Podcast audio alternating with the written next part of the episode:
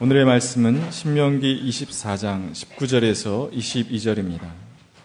당신들이 밭에서 곡식을 거둘 때에 곡식 한 문금을 잃어버리고 왔거든 그것을 가지러 되돌아가지 마십시오. 그것은 외국 사람과 고아와 가부들에게 돌아갈 몫입니다. 그래야만 주 당신들의 하나님이 당신들이 하는 모든 일에 복을 내려 주실 것입니다. 당신들은 올리브 나무 열매를 딴 뒤에 그 가지를 다시 살피지 마십시오. 그 남은 것은 외국 사람과 고아와 가부의 것입니다. 당신들은 포도를 탈 때에도 따고 난 뒤에 남은 것을 다시 따지 마십시오. 그 남은 것은 외국 사람과 고아와 가부의 것입니다. 당신들은 이집트 땅에서 종살이 하던 때를 기억하십시오. 내가 당신들에게 이런 명령을 하는 까닭도 바로 여기에 있습니다. 이는 하나님의 말씀입니다. 네, 종과 평화가 교회 여러분 모두와 함께 하시기를 빕니다. 세계 성찬 주일로 지키는 오늘 우리는 성찬상을 앞에 두고 있습니다. 세계 성찬 주일은 1940년부터 제정되어서 건 80년 가까이 이어오고 있는 아주 세계 교회의 중대한 아, 일이기도 합니다. 성찬 주일을 제정한 뜻은 어디에 있을까요? 세상에 다양한 교회들이 있지만은 세상 도처에 흩어져 있는 교회가 그리스도의 몸이라고 하는 사실을 함께 상기하자는 뜻일 겁니다. 그래서 우리가 바로 이 땅에서 부활하신 주님의 몸이 되어야 할 것을 다시 한번 재확인하는 그런 날이 세계 성찬 주일일 겁니다. 성찬에서 사용하는 떡과 포도주 혹은 뭐 빵과 포도주는 아시다시피 예수 그리스도의 살과 피를 상징합니다. 그런데 이 살과 피를 상징하느냐 아니냐 이런 문제를 두고 교회는 아주 오랫동안 신학적인 논쟁을 거쳐왔습니다. 가톨릭 교회에서는 사제가 빵과 포도주를 축성하는 순간 그 빵과 포도주가 그리스도의 살과 피로 바뀐다고 그렇게 고백합니다. 그래서 이것을 뭐라고 얘기하냐면 화채설, 화할 화자에 몸체자를 써가지고 그렇게 됩니다. 그러므로 그리스도의 살과 피로 바뀐 이 포도주와 성찬 병은 조금도 낭비되어서는 안 됩니다. 그것은 그리스도의 살과 피이기 때문에 그렇습니다. 그 성례에 참여하는 사람들만이 구원을 받는다고 그들은 그렇게 얘기합니다. 그러나 교파에 따라서 개신교회들은 조금씩 성찬에 대한 이해를 달리하고 있습니다. 특별히 루터 교회나 일반적인 개신교회에서는 이렇게 얘기합니다. 목사가 떡과 포도주를 위해서 성찬을 위해 구별하여 기도한다고 해서 그 떡과 포도주의 본질이 변하는 것은 아니지만 그러나 우리가 성찬을 나눌 때 그리스도께서 직접 그 안에 우리와 함께 거하신다. 이렇게 주장합니다. 이것을 일러 공제설, 함께 머무신다. 하는 이런 뜻으로 사용하기도 합니다. 그러나 저베잉글리를 비롯한 이 개혁파에서는 조금 달리 이해를 하기도 합니다. 이것은 화채설도 아니고 공제설도 아니고 주님이 성찬을 제정하시던 그날 이것을 행함으로 나를 기억하라라고 얘기했던 것처럼 기억을 위한 전례라고 그렇게 소박하게 이해하는 교파도 있습니다. 그런데 여러분, 이러한 차이가 얼마만한 차이인지는 알 수가 없으나 어쨌든 이런 문제들을 놓고 교회 역사는 오랫동안 서로를 이단으로 규정하기도 하고 죽이기도 하고 갈라서기도 하고 복잡한 교리 싸움을 해왔습니다. 교리를 정교하게 다듬는 것은 마땅히 해야 할 일입니다. 그러나 자꾸만 이런 교리 논쟁에 빠지다 보면 우리가 정작 붙들어야 할 본질을 놓칠 때가 아주 많이 있습니다. 성찬을 제정하신 그리스도의 마음이 어디에 있는지를 잊어버리기 쉽다 하는 말씀입니다. 저는 주님이 성찬을 제정하신 그 뜻이 어디에 있을까? 복잡한 신학적 논쟁 제쳐놓고 아주 번박하게 말할 수 있다고 생각합니다. 세상 도처에 갈라져 살고 있던 사람들, 서로를 무관하게 바라보고 있던 사람들이 주님의 성찬상 앞에 나와 한 가족을 이루라는 것이 바로 성찬의 본질이다. 이것을 조금 더 세속적인 언어로 얘기하자면 바로 주님의 식탁에서 한솥밥 공동체를 이루라고 주님이 우리를 불러주셨다. 이렇게 얘기하고 싶습니다. 대만의 신학자인 송천성, 영어로는 C.S. 송이라고 하는데 그 송천성이라고 하는 분이 예수 그리스도의 사역을 설명한 책에서 그리스도의 사역을 한마디로 이렇게 얘기하고 있습니다. 주님은 경계선을 가로지르는 인생을 사셨다 하고 얘기합니다. 달리 표현하자면 세상이 만들어 놓은 모든 경계선들을 철폐하고 만날 수 없었던 사람들을 만나게 하신 분이 바로 그리스도다라고 얘기했던 것이죠. 여러분 예수님이 사셨던 1세기 팔레스타인에서 우리가 알다시피 사람들은 수없이 많은 금기 속에 살고 있었습니다. 거룩한 것과 속된 것이 구별되었습니다. 그리고 죄인과 의인이 구별되었습니다. 그리고 이방인과 유대인이 나뉘어져 있었습니다. 남자와 여자가 나뉘어져 있었습니다. 그것은 차별을 공고화한 신학이었습니다. 빗금의 저편에 있는 사람들은 위험하고 더럽고 속되다고 사람들은 말하면서 나는 거룩하다, 나는 선택받은 사람이다 라고 생각하면서 누군가에게 수치심을 안겨주는 일을 당연시하고 있던 것이 바로 1세기의 팔레스타인의 상황입니다. 그러나 주님은 어떤 사람들의 벗이었습니까? 그 당시에 유대교 사회적 세계에 의해 죄인으로 규정되었던 사람들, 세리, 죄인, 버림받은 사람들, 이방인, 여성들, 그들을 사랑으로 품어 안으셨고, 그리고 죄 때문에 병들었다고 하는 사람들을 오히려 사랑으로 돌봄으로 고쳐내셨습니다. 주님은 바로 그런 경계선을 철폐하는 인생 사셨죠. 이것이 여러분 에베소서에서 장엄하게 표현되어 있습니다. 그리스도는 우리의 평화이십니다. 그리스도께서는 유대 사람과 이방 사람이 양쪽으로 갈라져 있는 것을 하나로 만드신 분이십니다.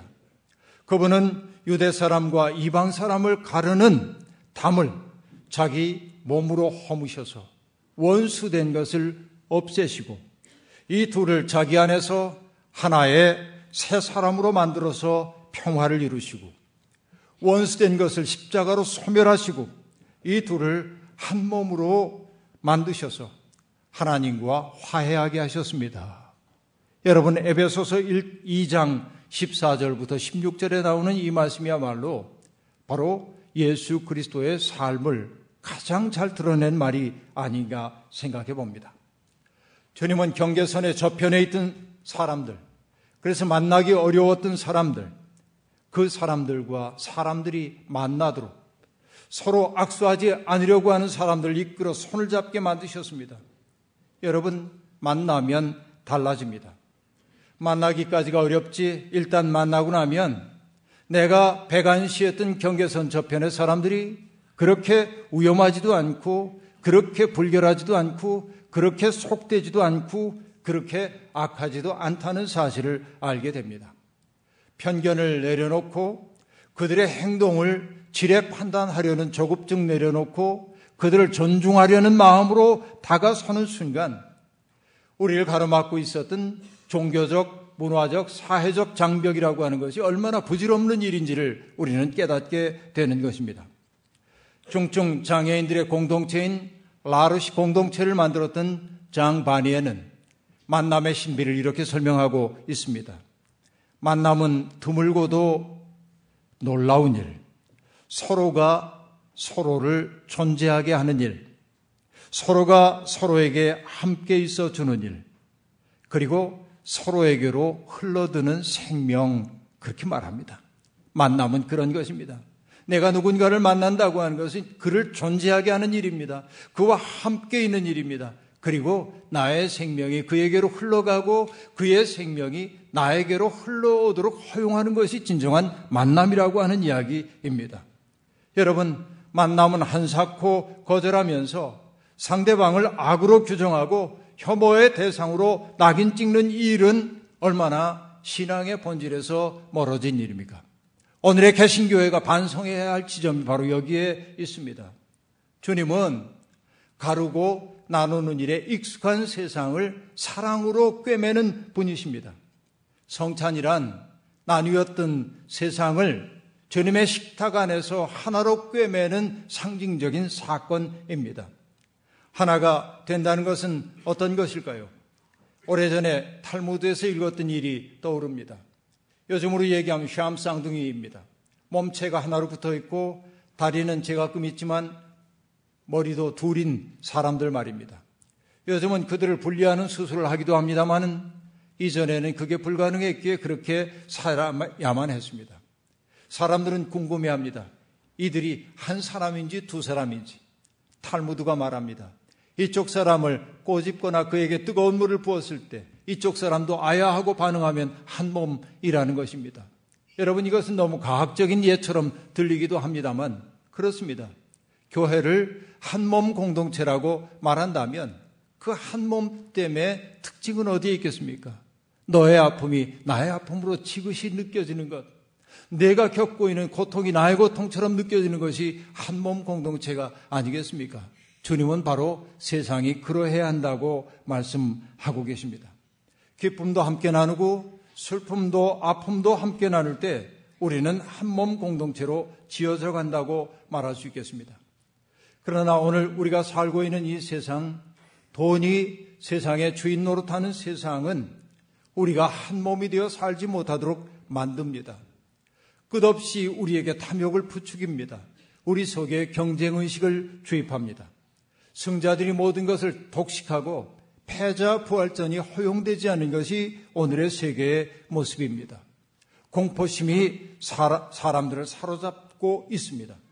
그렇기에 사람들은 뒤처지지 않기 위해 죽기 살기로 앞으로 나아갑니다. 그러므로 내 옆에 신음하고 있는 이웃을 돌아볼 수 있는 마음의 여백 없습니다. 그것은 한가한 사람들의 일이라고 말하기도 합니다. 그런데 주님은 단호하게 말씀하십니다. 그렇게 사는 것은 사람다운 삶이 아니라고 말이죠. 인간다움이라고 하는 것은 생내적으로 우리에게 주어진 것이 아니라 타자와 더불어 맺는 관계를 통하여 형성되는 가치임을 주님은 일깨워주고 있습니다. 진화론자들은 세상에 있는 모든 생명들이 적자 생존의 법칙을 통하여 살아남아야 한다고 그렇게 가르칩니다. 그러나 그것은 절반의 진실입니다. 모든 생명은 경쟁하기도 하지만 살기 위해 협동하며 살기도 합니다. 인간이 인간답다고 하는 것은 경쟁에 유능한 사람 되는 것만이 아니라 나의 옆에 있는 사람들을 돕기 위해 내가 누릴 수 있는 것을 내려놓고 그를 위해 나를 희생할 수도 있는 그 마음 속에서 싹 터나온다고 말할 수 있겠습니다. 우리의 죄와 허물을 당신의 몸으로 짊어주신 주님의 사랑이 그 대표적인 예입니다. 믿음으로 산다는 것은 주류 세계가 우리를 몰아가고 있는 그 방향으로 속절없이 끌려가는 것 아니라 다른 흐름을 만드는 것이라고 말할 수 있겠습니다. 성찬은 바로 그런 삶으로 우리를 부릅니다.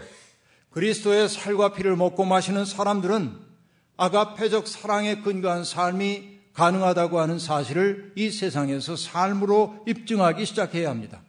성찬은 다른 사람들을 소중한 사람으로 인정하고 받아들이는 일을 떠나서는 무의미하다고 말할 수 있겠습니다.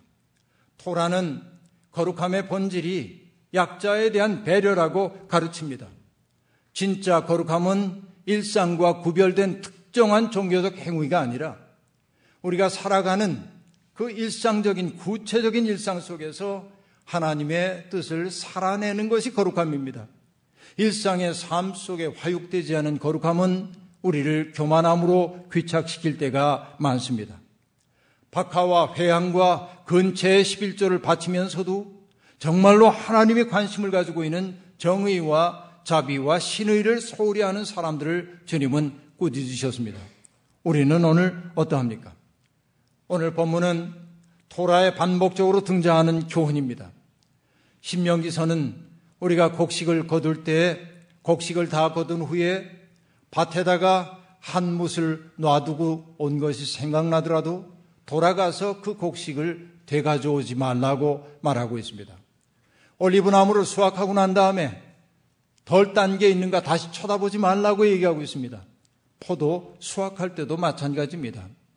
그것은 바로 그들 가운데 몸붙여 살고 있는 외국 사람들과 고아와 과부의 몫이 되어야 한다고 말합니다. 레위기는 조금 더 적극적으로 우리에게 말합니다. 추수할 때 밭에 한 모퉁이는 남겨두라고. 그것은 너희와 함께 살고 있는 고아와 과부와 나그네의 몫이라고 주님은 명령하셨습니다. 주님의 관심은 어디에 있습니까? 무능력해서 혹은 부모 잘못 만나서 혹은 이런저런 병약한 이유 때문에 살 권리를 잃어버린 사람들이 안심하고 인간으로 살아갈 수 있도록 배려해주는 세상을 만들고 싶어 합니다. 바로 그것이 제사장 나라입니다. 거룩한 삶이란 바로 그런 것입니다. 그 나눔의 마음이야말로 바로 주님이 가장 기뻐하시는 삶의 모습이라고 볼 수 있습니다. 의지가지 없는 신세의 사람이라고 하여 함부로 대하지 않고 성적 착취의 대상으로 삼지 않고 인간답게 살도록 돕는 것, 바로 그것이 하나님을 믿는 사람들에게 주어져 있는 역사적 소명입니다. 여러분, 많은 것을 쌓아두기만 할 뿐 나눌 줄 모르는 사람들이 있습니다. 그들이 어떻게 우리에게 일용할 양식을 주십시오라고 기도할 수 있겠습니까? 지난주일 우리는 이 대호 목사님을 통해서 너희가 먹을 것을 주라고 하는 주님의 말씀이 어떻게 필라델피아의 가장 위험한 지역에서 현실이 되고 있는지를 증언을 통해 들었습니다. 폭력과 어둠이 지극하던 그곳에 어떻게 복음의 물결이 밀려 들어가고 있고 새로운 희망을 만드는 일을 보았습니다. 가진 건 많아서가 아니라 주님의 명령이었기에 시작했고 그 일은 바로 세상에 빛이 되고 있음을 우리는 들었습니다. 작은 나눔이 큰 기적을 일으킵니다. 오래전 베르자의 페크를 읽다가 만났던 아름다운 구절이 떠오릅니다. 하도 오래돼서 정확하게 인용하기는 어렵지만 대충 내용은 이러합니다. 내가 나를 위해 100만 원을 가지고 한 달을 삽니다. 그런데 나를 위해 사용하는 100만 원은 물질입니다. 그러나 내 곁에 있는 사람들의 굶주린 처지를 딱하게 여겨 내 삶의 규모를 줄여서 그에게 20만 원을 나누어 주었습니다. 그때 나누어진 20만 원은 물질이 아니라 정신이고 내가 나를 위해 사용하는 최소의 돈인 80만 원도 정신으로 바뀐다고 말입니다. 여러분, 이것보다 더 성찬의 정신을 잘 설명하는 말이 어디에 있겠습니까? 성찬은 물질이지만 이것을 통해 우린 영적 의미를 드러냅니다. 나눔이야말로 바로 물질을 정신으로 바꾸는 일입니다. 하나님 안에서 나눔은 거룩함을 드러내는 통로가 됩니다. 나눔이야말로 성찬의 본질에 속한다고 말할 수 있습니다. 주님은 당신의 생명까지도 나누셨습니다. 그런 그리스도의 사랑 안에 있을 때 우리는 서로에게 흘러드는 생명이 될 수 있습니다. 나를 누군가에게 선물로 줄 때 우리는 비로소 거룩한 삶을 향한 문고리를 잡았다고 말할 수 있을 겁니다. 오늘 성찬에 동참하는 우리의 삶이 바로 그런 주님의 초대에 응답하는 삶이 되기를 바라고 우리에게 주어져 있는 일상의 자리에서 하나님 살아계심을 몸으로 증언하는 출발점이 될 수 있기를 주의 이름으로 축원합니다. 잠시 기도 제가 드린 후에 성찬을 거행하도록 하겠습니다. 자비로우신 하나님, 오늘 우리가 함께 드리는 이 예배를 통하여 주님 영광 받아 주시옵소서. 주님, 우리가 살고 있는 세상은 끝없이 탐욕을 부추깁니다. 그러나 주님은 우리에게 말씀하십니다. 탐심은 우상숭배라고. 탐욕을 절제하고 우리의 곁에 있는 어려운 처지의 사람들을 도우며 살라고 그것이 거룩함이라고 말입니다. 주님, 그런 거룩한 삶의 길로 우리를 초대해 주시니 감사합니다. 몸에 익은 습관 때문에 우리는 끝없이 인색함의 길로 달려가지만 이제는 그 마음 떨쳐버리고 주님이 명하신 생을 향해 출발하겠습니다. 주님 우리와 동행해 주옵소서. 오늘 우리가 나누는 성찬을 통하여 우리의 삶이 거룩한 삶으로 거듭나게 하옵소서. 예수님의 이름으로 기도하옵나이다.